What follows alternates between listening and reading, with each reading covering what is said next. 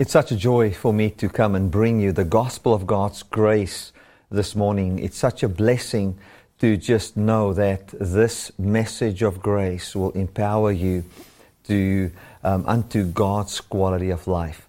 God loves you. God cares for you. He's dreamt you from before time. He's always wanted you. He's, um, he is your friend. He's your father. He's the one that's come to share his life with you. Now, uh, this uh, broadcast is last yesterday. Um, it was supposed to be yesterday's broadcast, uh, but we had some te- technical difficulties. Something with our internet provider uh, was not working, and so we are uh, broadcasting it live now. Uh, this morning, on Monday morning. So, I'm going to be talking about temptation and um, patience. Temptation and patience. What does it mean to be tempted, and how does uh, temptation work. You know, many times we are tempted, and when we go through temptations, we think that the devil has tempted us with lying or stealing, or the devil is tempting you to fear, or the devil is tempting you to speak wrong and not speak positive. Excuse me. And not speak positive. And we think the devil goes around tempting us with all these fleshly things. The devil has tempted you to drink and uh, to drink too much, or the devil has tempted you to speed. The devil has tempted you to, or he's tempting you with bitterness or fear, or those kind of things. Now, I want to tell you that the devil doesn't tempt us with those kind of things. Um, I don't think that that is how it works. Temptation is something completely different. And I think if we can start to understand what temptation really is, we will live free from falling into uh, true temptation. Uh, now, before we get into the message for today, uh, we're going to just pray together, and then I'm going to get into this message. This message will be about a 45 minute message, so if you've just logged in, um, no, this is not one of our short messages that we do on Facebook Live. This is going to be our Sunday service message that's just preached on a Monday. And, um, and I trust this is going to bless you. Let us just pray together. Father, I want to thank you so much that we can be here together and that we can uh, talk about your goodness and your mercy and your grace. And thank you that you empower me to speak powerfully to people today. And thank you, Lord, that uh, you come and you have given us a key. You've given us a gift. You've given us a power whereby we can res- resist temptation, uh, which will empower us to a life where we live free from uh, falling into temptation of the devil. Thank you that you strengthen us. Thank you that you are for us. Thank you that we can walk in the victory of your goodness and your mercy and your grace towards us. Thank you, Lord, that you didn't come and put us up like a sitting duck and. Um, and see if we can dodge the bullets of the devil. But you have given us something that can actually empower us against what wants to destroy us. Thank you for that, Lord. Amen and amen. I remember there was a time in my life when, when I would go through a hard time, I wouldn't know is it God or is it the devil or is it just circumstances? And uh, there was confusion in my life because I didn't know must I resist the devil? Must I bind the devil? Um, is God purifying me or testing me or uh, bringing me through hard times to see as, uh, as if I'm really His child? Almost some, like something with Abraham, you know, testing Abraham as if He would give His child, that kind of a thing. Uh, and then when you qualify or when you pass a test and you go on to the next level. I remember times when I was thinking that spirituality worked in these levels uh, and maturity worked in these levels, wherein uh, you just get saved, and when you're just saved, God loves you the way you are, but then that will only last for about three, four, five months. And then as time goes on, God is now going to purify you and He's going to try and get you to mature. And uh, maturing, in, in maturing you, He's going to take you through difficult times and He's going to bring you through situations wherein He is purifying your faith and where He is purifying you, maturing you um, unto the Christian that He always wanted or unto the child that is robust in his belief. And the way He does that is uh, one of the ways would be hard times. Now, I remember the time when I believed that it was not just hard times, but it was hard times plus the Word of God. You know, hard times plus the Word of God and teachings. So God will mature you through a combination of hard times, teachings, as well as, as well as His Holy Spirit prompting you and all those kind of things. A good mixture that I've had there. And then when I would go through a hard time, I wouldn't know, you know, is this God? God I, I, the moment I would go through a hard time, I would say, God, what are you trying to tell me? God, what are you trying to say to me? Because I'm going through this hard time. Uh, and I mean, there, there might be people watching now. You're going through cancer, you're going through financial difficulty, you're going through depression. You might be depressed. If you're honest with yourself, you feel depressed. Uh, you, you, might, you might have children that's disobedient, they don't want to listen, that's going through hard times, that's, um, you know, you, you, might have kids that don't want to allow you to see your grandkids. And, you know, you might be going through so many difficult times. And when you see these things, you say, God, what are you trying to say to me? What are you trying to communicate with me? Now, I want to tell you something, and that is that God is not trying to say anything to you through that hard time. God is not trying to communicate anything to you through that hard time. That hard time is not designed by God. It's not something that God has brought over your path to bring forth good in your life. Uh, we don't have, we don't need hard times to bring forth salvation to man. God has come to save us from death. He's come to save us from sin. And He has brought something very robust that we can have in our hearts. And when we have that in our hearts, we will be able to resist the devil in these times, in these difficult times.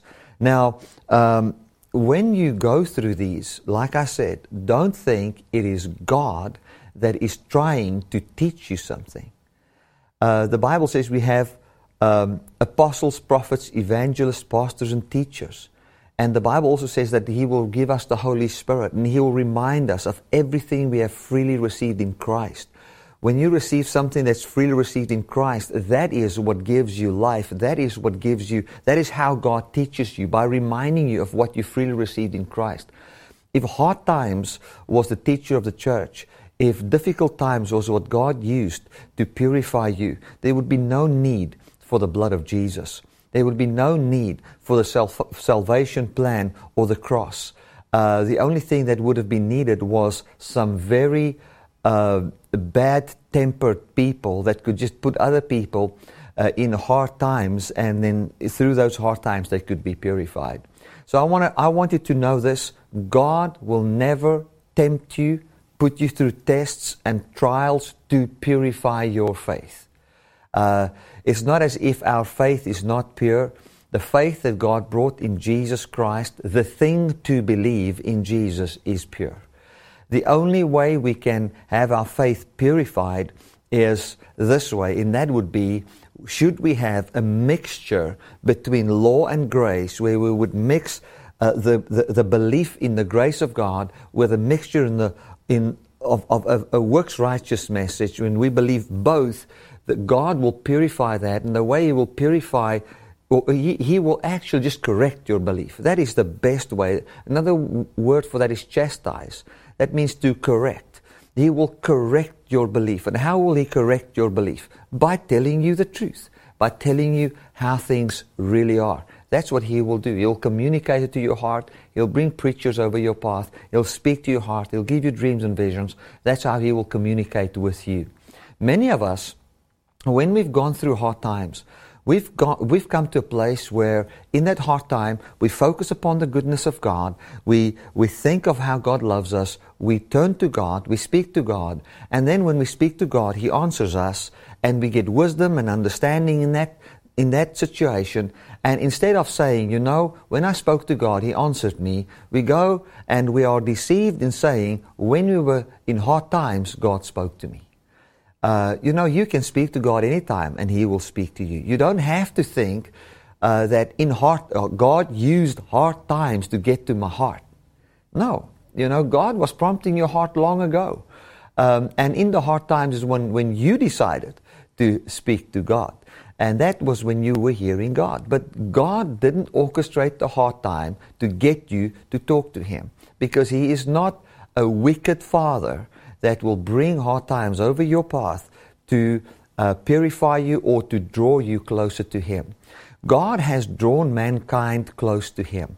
God has drawn mankind so close to Him that uh, He actually became a man. and that there is and that he became human flesh. I mean, that's how close he has drawn us. And he has poured out the Holy Spirit that will speak to our hearts to remind us of this, um, of this truth.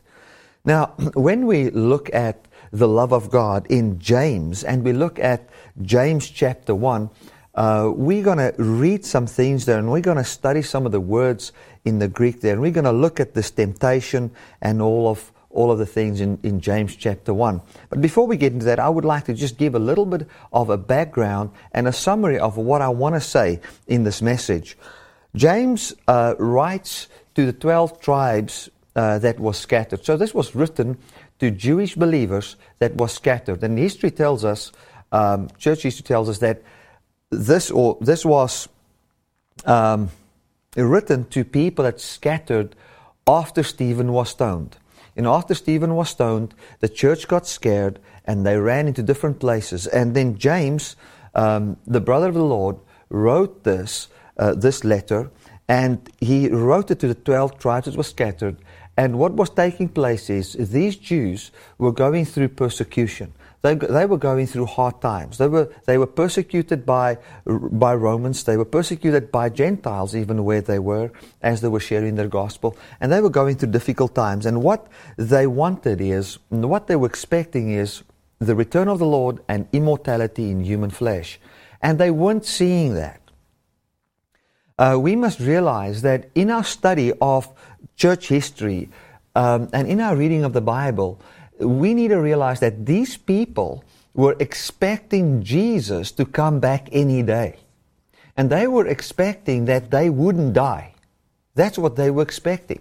These people believed, and uh, I, I want you to follow what I'm saying. This is the truth, what I'm, what I'm sharing with you. I've read it many times, I've studied the New Testament. This is what the New Testament church believed. They had this expectation that because Jesus was raised from the dead, and when they believe upon Him and they have the Holy Spirit inside them, that Jesus will return in their lifetime and that they would never taste death, that they would be immortal. That is what they believed. That is what they, what their whole Christian faith was about. They were not Paul was not preaching, people were not going around preaching that, listen, man, you know, Jesus died and went to heaven, and now we've got this hope that when we die, we can go to heaven. No. What they were preaching is we have the hope of immortality in, you, in a human body. That's what they preached. And then, as that was being preached, some of the people who actually preached this started to die. and, uh, as they were starting to die, um, the way it looks to me is they had such a powerful voice of death in the presence of their gospel that a question mark, uh, the gospel could be questioned. Is this the truth? Why are we not immortal? Why is the gospel not working? What shall we do for this gospel is not working? We're in a difficult time. And that was the perfect time when, when we could take the message of Judaism, which was a law based message, and try and amalgamate it or integrate it with a grace message where people would, would then, through works, try and make what Christ has done work. Um, I hope you're hearing what I'm trying to say. And some people would even go back to Judaism, completely back to Judaism, because of this persecution. Remember, People lost their homes, they lost their businesses because they became Christians. If you were Christian, don't think other Jewish people are going to do business with you. You were treated, um, you would almost be treated like a tax collector. You were cast out. You were called an enemy of the cross. You, you were uh, not an, you were called enemy of God because you believed in the cross. That is what it was all about. Now, with this in mind, and um, I want to just say this about James. James writes to these Jewish people, and what happened to them, they were going through hard times. And as they were going through hard times, they were seeking proof of this salvation. And the first thing that the Jews would fall back into as a proof of salvation is financial prosperity. Uh, that is the first thing that they were thinking of. They were, they, they sat with Deuteronomy 28 fresh in their minds. Uh, I mean, it was something that was just, they had to learn off by heart. Uh, they had to know Deuteronomy 28 off by heart. Most of those Jews did especially the scholars, the scribes, the Pharisees, the people like Paul that sat under Gamaliel, he knew, blessed will you be in the field, blessed will you be, blessed will you be. And, um, you know, and everything speaks about the blessing of money, uh, of your cattle, of your family, and all those kind of things. All these blessings would be in your life. And then, um, you know, we even see this in Peter and the apostles when Jesus said to the rich young ruler, you know, that go and sell everything, come and follow me. And then after that, Jesus said to the disciples, you know, it's very difficult for a rich man to enter into the kingdom of God. And then they were astonished above measure and they said, if the rich cannot be saved, who can then be saved? Because they thought that as you obeyed the law, you would see first fruits of the or proof that you are you are uh, uh, uh, um, that you will be part of the messianic reign, and this proof that you are going to be saved from death, or that you're going to be saved uh, from the oppression of the Romans would be financial prosperity. Blessed will you be in the field. Blessed will you be um, your basket. Blessed will be the fruit of your kind. Blessed, blessed, blessed. And all these blessings what, what, was what they thought would be the first fruit of salvation. And they were not seeing that, you know, in believing in Jesus. Uh, they were seeing the opposite. What these people were looking at and what they were seeing is they were seeing persecution. They were seeing people being beaten, people being killed. Um, they were seeing they're losing their property. They were, uh, like Paul said, nakedness, distress, peril, the sword. Uh, that's what they were partaking in. And they were thinking, man, is this working or is it not working? You know, and uh, then some of them, and I think a lot of them went started to go back to Judaism, where they started to practice the Jewish system again, and where they would befriend the Jews again, and they tried to mix these messages in, and they were not doers of the true gospel anymore, but they, they went back to be doers of the law of Moses. They, they started to become doers of the message of works righteousness, and as they started to do to do that, you know, they started to befriend the rich again and they started to do business again, and it started to go a little bit better with it. Uh, and in, in this setting is what James chapter 1 is all about. Now, let us go and let us read uh, James 1, verse 1 to 4. James 1, verse 1 to 4. It says in 1 verse 1 James, a servant of God and of the Lord Jesus Christ, to the twelve tribes which are scattered abroad, greetings. My brethren, count it all joy when you fall into different temptations, knowing that the trying of your faith, uh, knowing that the trying of your faith works patience. But let patience have its perfect work, that you may be perfect and entire, wanting nothing. I want to read verse 1 to 4 again. It says, James, the servant of God, and of the Lord Jesus Christ to the twelve tribes which are scattered abroad, greetings. My brethren, count it all joy when you fall into diverse temptations, knowing that the trying of your faith works patience. But let patience have its perfect work, that you may be um, perfect and entire, wanting nothing. Now, when we look at that, it says, it clearly says, Count it all joy when you fall into these different temptations. Count it all joy when you fall into these different temptations. Now, what was this temptation? Was this temptation to go and eat a chocolate that's in the fridge, you know, when you know that you're on a diet? Was this temptation to um, go and drink a glass of wine? Uh, if you, where, you know, when you're not supposed to drink a glass of wine? Was this temptation I mean, the temptation was definitely not speeding with those chariots and stuff. You know, was the was the temptation to swear or cuss? Was the was the temptation to um, have an outburst of wrath. What was the temptation that he was talking about? Um, that scripture where it says, Count it all joy when you fall into different temptations, did not mean count it joy when you feel tempted to go uh, to fall with a woman. Count it joy when you feel tempted to steal money. Count it joy when you feel tempted to lose your temper. You know, that is not what it means. These temptations um, uh, mean something different. And we're just going to look in our next slide there what temptation means. It, it says there, and I want to just focus on the first part there, it says, a putting to proof. A putting to proof by experiment of good, experience. Right.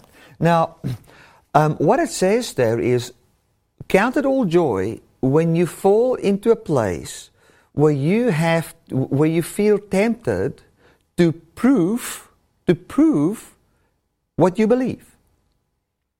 So even if we look at jesus jesus was tempted of the devil. Um, you know he was at a place where he had to prove his sonship. So if we are at a place where we have to prove our sonship, he says, count it all joy. So, you know, when you get to a place where, and this is what he was saying to these people, you are persecuted, you're going through difficult times, you are not seeing immortality in your life. Um, you, you, you are going through these difficult things. He says, count it all joy. He says, count it all joy when you fall into all these things. And why does he say that? He says, knowing this, that the trying of your faith worketh patience knowing that the trying of your faith worketh patience. So he doesn't say, just be happy because you're going through hard times. He says, be happy when you see hard times coming because of something else, knowing that the trying of your faith worketh patience. Now, I want to just go to that word trying of your faith there, the next slide, and let's just look at that. It says there, that the trying of your faith, uh, just like four there, Helena, the trying of your faith says this. It means a testing by implication, trustworthiness or trial or trying. And I want to focus on the word trustworthiness there. Now, when we look at uh, the trying of your faith, the, the, that trying of your faith is something that is actually, it doesn't talk about testing there. It talks about trustworthiness. So, what he's saying is when you come to a place where you are tempted to go back to the law, when you are in a place where, uh, where the voice comes and says, Prove that you're a child of God, prove your salvation. He says, Listen, just know this that this faith and this expectation that God will bring immortality in the return of Christ has got some trustworthiness, and, and this trustworthiness of this faith produces patience. That's what it produces. The trustworthiness of your faith will produce patience. So, listen to this again when you have the faith of God, and the faith of God is this. When your heart is persuaded that God will bring immortality to your human body in the, re- in the return of Christ, that He has conquered all your sin, that He's conquered all your death, and that He will bring it forth in you, when you are persuaded with that persuasion, you can trust the following that when you come to a place where you must prove your sonship, patience will be a fruit in your life. that sounds so much different than what we thought. We thought, you know, the, the proof of true faith when we are tempted, like Jesus was in the desert. Now let's go to the temptation of Jesus. He was tempted in the desert, and when he was tempted, you know, he had faith in his heart. He had faith that he is the Son of God. And then the devil came to him and said to him, If you are a child of God, Heal yourself from this poverty that you are in. And the trustworthiness that was in the faith of Jesus, what it bring forth in Christ? Patience. Where he said, Well, I'm not going to prove my sonship. I'm not going to try and conquer my own death here. I'm not going to try and conquer the death that I'm experiencing here by my faith. In other words, Jesus did not use his faith. To, he didn't try and look at the good that God has promised him and work the good to prove his sonship in that moment. He didn't do that. What he did was he had patience and he says, The Father will vindicate me. The Father will prove my sonship because my sonship can only be proven in me conquering physical death. And he promised me that even if I die, he will raise me up. So there's no need in proving sonship, in changing bread into stones, or jumping off. I don't have to prove my immortal body, that, that I am immortal by jumping off a temple and not dying and having scripture quoted towards me. And now I'm going to use this scripture, jump off the temple and prove my sonship. Now, this is what the scripture says when you come to a place where a voice comes to you that says, Look at your situation, prove your sonship, know this, that the, as long as what your heart is persuaded of the immortality that Christ promised you, and you know that you have eternal life because of the resurrection of Christ and you simply just believe that, something will happen in your heart and something will come forth in you which is called patience. Patience is not um, the ability to stand at the ATM and not be angry. That is not the patience the Bible talks about there. The patience that the Bible talks about there, and we can just look at the next slide, just look at that quickly there. It means steadfastness or constance, uh, constancy, to be constant, and endurance. Um, in the New Testament, the characteristic of a man who is not swerved from his deliberate purpose. Right. So, what is our deliberate purpose in Christianity? Our deliberate purpose in Christianity is not to be found in works righteousness, but in the righteousness of God, so that we can attain unto immortal human flesh on account of the doing of God in Jesus Christ. That is the end goal. That is the purpose. That's what Paul said. Paul clearly said, he said, I don't want any law. I only want grace. Because if I if, if I'm inside this grace of, and he says, because this is the reason I want to attain unto the resurrection of the dead. So Paul said, as long as what I am believing, or James said, as long as what I'm in this belief that God will vindicate me, God will prove my sonship. I don't have to prove it by myself. And I'm in a situation where I see difficulty or where I see persecution or any of those kind of things come my way. I'm already happy because I know that this faith that I have has got a side effect or it's got an effect in me and the effect it has on me in that situation is it makes me hard-headed, man. It makes me difficult. I'm not gonna change. I've seen it in my own life. Um, you know, if when I preach, let, let me let's take my teaching on tithing, for instance. When I preach on tithing, and I preach that Jesus is the tithe, you know, that's all okay. But if you want to see me really preach Jesus is the tithe, if you want to really see my heart established in that, try and come against me in that teaching. Try and quote verses. Try and do any of those kind of things. You will find that that patience, that that that ability to endure persecution is awakened in me, and my head becomes harder. I become more stubborn. I'm not changing because of the trustworthiness of this faith the trustworthiness of this faith. And this is what the Bible says for the trying of your faith, for the trustworthiness of your faith will bring forth patience. So, what it says is, God shall bring forth immortality in our lives. And whatsoever comes our way that seems, uh, that has got a, a voice that contradicts that, the fact that I'm believing this, it is so faithful, it is so true, it is so honest that it will give me the endurance today to stand up against the biggest onslaughts that there can ever be against truth, and I will not be fazed. I will just sit in the rest of God. That is what will happen. That is what this faith brings.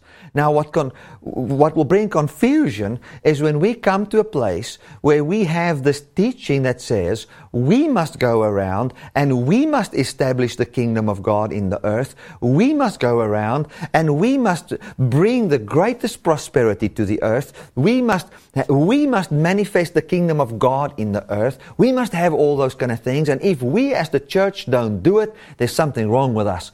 That is a lie. I want to tell you that faith doesn't have the trustworthiness to bring forth patience in hard times. The only thing you can trust, if you've got that faith that says you must manifest the kingdom in this earth today, you must do all those kind of things, is that you're going to look at everything and you're going to have doubt in your heart. You're going to start to scrutinize your own life. You're going to start to look at what's wrong with you and all those kind of things instead of just sitting and resting in the finished work of God's integrity towards man. So, in summary, for the first part here is this Count it all joy. He said to those Jews, Listen, man, when you see these guys persecute you for believing this, if you see that's coming, count it joy. Be already happy. Because the moment they start to do something, this very thing that you believe has got an effect, it's got a fruit and it is called patience. And that patience is, it brings forth steadfastness and constancy and endurance to you, and you will not be swerved from your deliberate purpose. So, the only way we can handle persecution, hard times, is by not looking back to the old law and trying to prove anything. The moment you try to prove your faith, the moment you try to do that, you're not going to find patience in that time. Confusion is going to come your way, and that difficult time will become very, very difficult. Now, let us go to, I want to read slide 6 there, um, James 1, verse, from verse 5. It says, If any man of you lack wisdom, now remember, Jesus was made wisdom for us. In other words, if anybody lacks what Christ, knowing what Christ done for us, let him ask of God that gives to all men liberally and upbraideth not, and it shall be given unto him. Let him ask in faith, not wavering, for he that wavers is like the wave of the sea, driven with the winds and tossed. For let not that man think that he shall receive anything of the Lord. A double minded man is unstable in all his ways. I want to just point out verse uh, 5 there. He says, Let him ask of God that gives to all men liberally or freely and upbraideth not, and it shall be given unto him. Verse 6 But let him ask in faith, not wavering, for he that, wa- for he that wavers is like a wave of the sea, driven with the wind and tossed. Right the, that verse is so powerful. It says there, let it give to every that gives to every man liberally. You know that word liberally there just means freely. And upbraideth not. Now that word upbraideth in the Afrikaans is the word verwyt. Hy verwyt nie. What it actually means is he will not take in account take the past into account, neither will he humiliate you. That's what it means. It says if anybody needs wisdom, if anybody needs uh, Jesus Christ applied to your situation, um, ask of God. And He will freely give you the answer, and He will not bring the past into account. Now, what these Jews were thinking is that they were going through hard times because, and they wanted to know, why are we going through hard times? They were thinking that everything must manifest now. And when they didn't see the full manifestation of everything, I'm not talking just about the fruit of the Spirit, I'm talking about all that the Jews thought salvation looked like. When they didn't see that, they thought, what are we doing wrong? And then when they, then they prayed to God and they already had this doubt in their mind. Oh God, what are we doing wrong? What must we do? And when they asked, not in faith, meaning believing God will bring anything, but they, the question is already wrong. What must we do? The moment they do that, they've come to a place where they mix law with grace. And what they are saying is, is that the answer that God gave them was to go back to the law. And what he's saying here is that whenever you need wisdom from God, know this, God is not going back to the old stuff. So if you're going through a difficult time financially and you're asking God, God, why am I going through a difficult time financially? Uh, don't think that God's going to go back to the old law and is going to say, uh, because you're not paying your tithes. He upbraideth not and is not going to humiliate you. He's not going to do that. He's not going back to the old thing because he wants eternal life in you. That's why he's not going to point you back to the old law. And he goes on and he says, let him ask, not wavering, um, you know, like the sea. In other words, what he says, when you need any wisdom from God, don't come to a place where you want your answer in the law. Well, I believe in grace, but God, what, I, I, I, didn't pray enough. I didn't do this enough. I didn't speak well enough. I, there was something wrong with what I say all the time, or any of those things. He says, don't do that, because then you'll be double-minded. And he comes and he, and what Paul does is he comes and he tells these Jews, he says, listen guys, you are double-minded. You, you are law-minded and grace-minded. And if you are law-minded and grace-minded, and you come to God, you know, I want to tell you, you're going to struggle to hear what God is saying. Now, let us read verse 12 there. It says, Blessed is the man that endures temptation, for when he is tried, he shall receive the crown of life which the Lord has promised to them that love him. Let no man say when he's tempted, I'm tempted of God, for God cannot be tempted with evil, neither tempts he any man, but every man is tempted when he's drawn away by his own lust and enticed. Now, look at this. He said, Blessed is the man that endures temptation, for if he endures, he shall receive the crown of life. Now, what is he talking about there? he says, let us, blessed is the man that continues to believe in the good news, wherein the Lord brings forth patience, so that he doesn't fall back under the law, for he shall receive immortality. That is what that verse means. I to tell you, you can differ from that. You can, you can say, well, I don't believe that. That cannot be the truth. Whatever. You know what? I, I already feel the patience coming through the faith. That's already in my heart. I cannot change from this. This is, there's a patience inside me that says, you know what? As long as what I live in this body on the earth, there will be the temptation. The devil will want to tempt me to try and prove my immortality. The devil will try and tempt me to prove that I'm a son of God. But I'm not going for that. I'm not going for that. Why will I? I will not be going for that. Why? Because I'm not changing my belief. I'm not going to change my belief to a belief that says, you know, a child of God will have all these things in his life and then take the Jewish definition of law and put all of it in there. I'm not going to do that. Because the moment I change, I mix Judaism with Christianity and I mix the law with grace, what's going to take place is I'm going to be un- unstable in all my ways and I'm going to ask of God. And a guy who asks with double mindedness cannot receive anything from God. What he will receive will not be from God, it will be from his mixed belief. It's not as if God doesn't give. It is just what you receive doesn't come from God, it comes from your warped belief. So, blessed is the man that endures temptation. Blessed is the man that has got the patience inside him, that does not fall back under the law. For when he is tried, when he is, that word tried mean when the proof comes that he is the Son of God, he, this is the proof, this is what he shall receive, is the crown of life what is the crown of life? Is where your body will be crowned with immortality. That is what that is all about. He says, Let no man say, when I'm tempted, I'm tempted of God. In other words, he says, Let no man say, God is actually guiding me to go back to laws and rules and regulations. The devil tempted Jesus to prove his sonship. Let no man say, God said that I must prove my sonship. It's like signs, wonders, and miracles, people.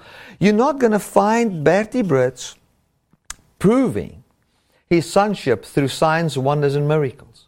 You know, we've had that teaching that said, you know, if you're a child of God, you know, the early church went and they did signs, wonders, and miracles. So we must now have signs, wonders, and miracles. And if you don't have a sign, wonder, and miracle, you're not, you know, there's something wrong with your faith. Satan, get behind me. Satan, get behind me. And if I look at my, um, you know, I've, I've, I've, injured my shoulder and um, it was really painful, man. Really painful. I mean, I was, the other night I was in bed and I was crying tears. You know, I had pain in my shoulder. And, um, you know, you, you can have this voice come to you and say to you, you know, Bertie, God will confirm, God it is written that God confirms His word with signs, wonders, and miracles. So, heal your shoulder so that you can know you are busy with the right word. Get behind me, Satan. Get behind me, Satan. Does that mean that I cannot be healed? Well, I can tell you now, I feel much better today. Glory to God. And am I using that to prove anything? No. No, because the proof of my sonship cannot be in the healing of my shoulder. Uh, you know, the healing of my shoulder is just, um, it, it is what the Bible calls part of the gifts of the Spirit, signs, wonders, miracles. It's just a sign of what God will do in the return of Christ when I will receive an immortal human body. And it's not gonna, we're not going to fall into this proof thing. So I want to say to you that unless you've received the crown of life, that means unless you have seen immortality manifest in your life, meaning you've got an undying human body that already manifests in you, you will be at a place where you will hear a voice that wants to tell you to prove yourself. And the way, the only power you have to resist that is to have a heart persuaded that the only proof there is of sonship is in immortality, which only God can manifest in you, which He has promised and which He has shown in the resurrection, and that that truth of that resurrection shall manifest in you by the doing of the Holy Spirit and not your works. The only power, the only, the way unto patience, the way unto resisting temptation is not by you resisting the devil. It's like when I say, Get behind me, Satan. It's not me even resisting the devil, it is the patience in me speaking. I hope you hear what I'm saying. True faith has got patience. It isn't, you, you shouldn't say, well, if you have true faith, be patient. Can you hear the difference? The one is you doing something, and the one is the result of a belief. So, when I believe, when I say, well, I am still mortal, I am seeing the signs of mortality, I am seeing weakness in my body, I'm seeing these things, I am absolutely open for signs, wonders, and miracles. This body is a temple of God, and I am available for the signs, wonders, and miracles, and for the Spirit to do whatever He wants to do in this body, even if it is that this body will remain until the coming of the Lord.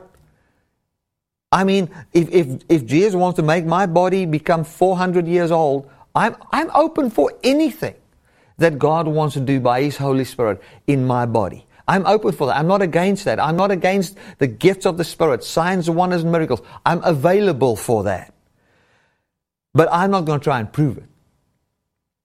But I'm available for that. And we see it manifest. We see the power of the Holy Spirit. We see the signs and the wonders and the miracles. But it is not something that we, we're not going to fall. We, we, we're not going to fall into proving anything by the power of the Holy Spirit. That would be the law. That would be, that will destroy your life. It has de- destroyed the church. You know, I see, I, I see folk, and I, I, I don't want to point fingers, but I see people, their whole ministry is to, the other day I was looking at somebody doing miracles, and it's like, it's like on the camera all the time showing, you know, see this miracle, see this miracle. Listen, my brother, it's for many, many years that I believe God can do miracles. You don't have to convince me that God can do miracles. He can do miracles. I know that. I believe that. We don't have to try and prove that God can do a miracle. We know God can do miracles. The church doesn't need to be persuaded that God can do a miracle. What the church needs to need, needs to know is that they are innocent before God, that the Spirit of God will bring life to them. What they need to have is to share in the quality of God's life, enter into peace, and rest in the goodness of God, wherein God will raise them from the dead and quicken their mortal bodies to be immortal by the doing of God. That's what the church needs. They need to hear the truth. We don't need another wave of proving God can do miracles. Please spare us, Lord, of that.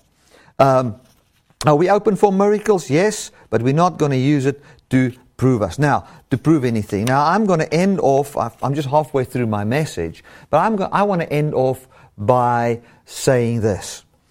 The moment you are tempted by the devil, this is what happens. The devil comes and he wants to scrutinize what you believe. And then he wants proof of what you believe. And the moment he does, he, wants that. And your desire for proof, you also have a desire for proof. I want to say that to you. All of us, we've got that desire inside us. We would want to see, I would want to see a body that's immortal. I've got a longing in me. I've got desire in me. But once that desire that is in me mixes up with this thing that the devil says, and I give in to the temptation, you know what happens then? The Bible says, then sin comes forth. Now, what that means is simply this we are not tempted to go and drink and get drunk. We are tempted to prove ourselves. And once we are tempted and we fall into the thing of proving ourselves, we fall into the law, then sin, then, then the, the, our flesh brings forth sins. So we are not tempted to go and sleep around. We're not tempted to lie. We're not tempted to cheat. We're not tempted to do all those things. That's not what we're tempted with. That is the fruit and that is the manifestation of you that have already fallen for the temptation and that are now under the power of sin and death bringing forth fruit in you. So if we resist sin, how do we resist sin? How do we resist temptation? We resist temptation by this, by simply believing that Christ promised us immortality. And even if we don't see anything in this life, he has promised us that, and He shall bring it forth even if we have died, and that nothing in this world can be a proof of our sonship. The moment we believe that simple truth, we find that truth bring forth patience. You know what the fruit of the Spirit is? Love, joy, peace, long suffering. Long suffering. I mean, it's a fourth. Love, love, joy, peace, long suffering. I mean, let us just read all of those quickly. I just feel let us just read that in um, Galatians 5. Uh, Elena, there's not a slide for that, so don't worry about a slide. Um,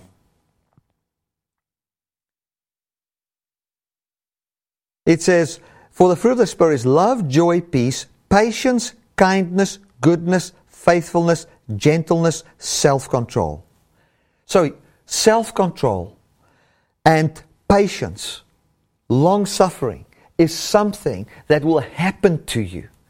The moment your heart is persuaded that Christ, by His Spirit, shall make your physical body immortal in the return of Christ.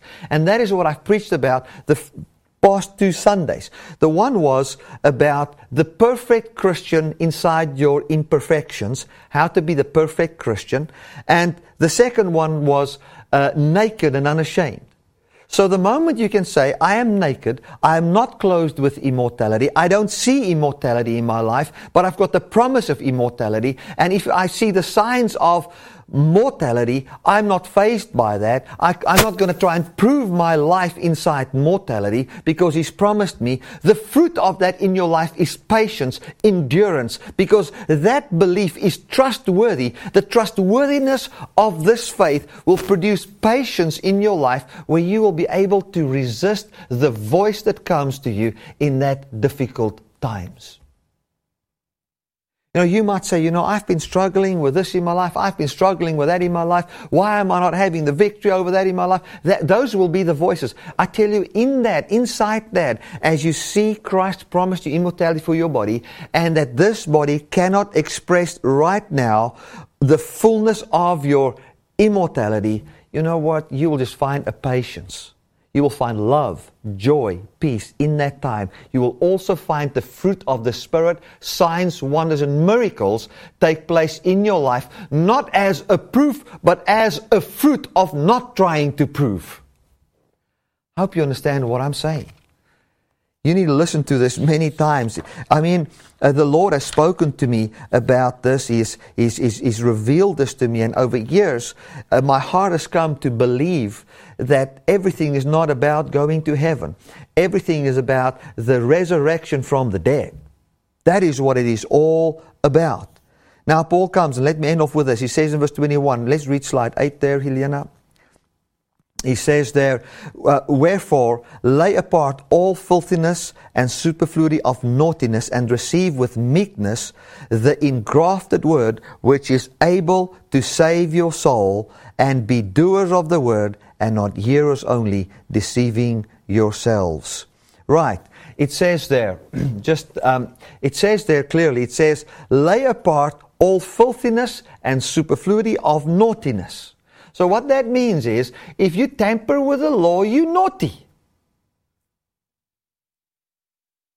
Naughty if you tamper with the law. That is you naughty. You're a naughty child if you tamper with the law. So he comes here and he says here, lay aside all filthiness. What is filthiness? Filthiness is to try and prove your sonship. Filthiness is try and go back to Judaism. Filthiness is to say, God is tempting me to show my sonship. God is tempting me to mix in law with grace. He says that's filthy and that is naughty.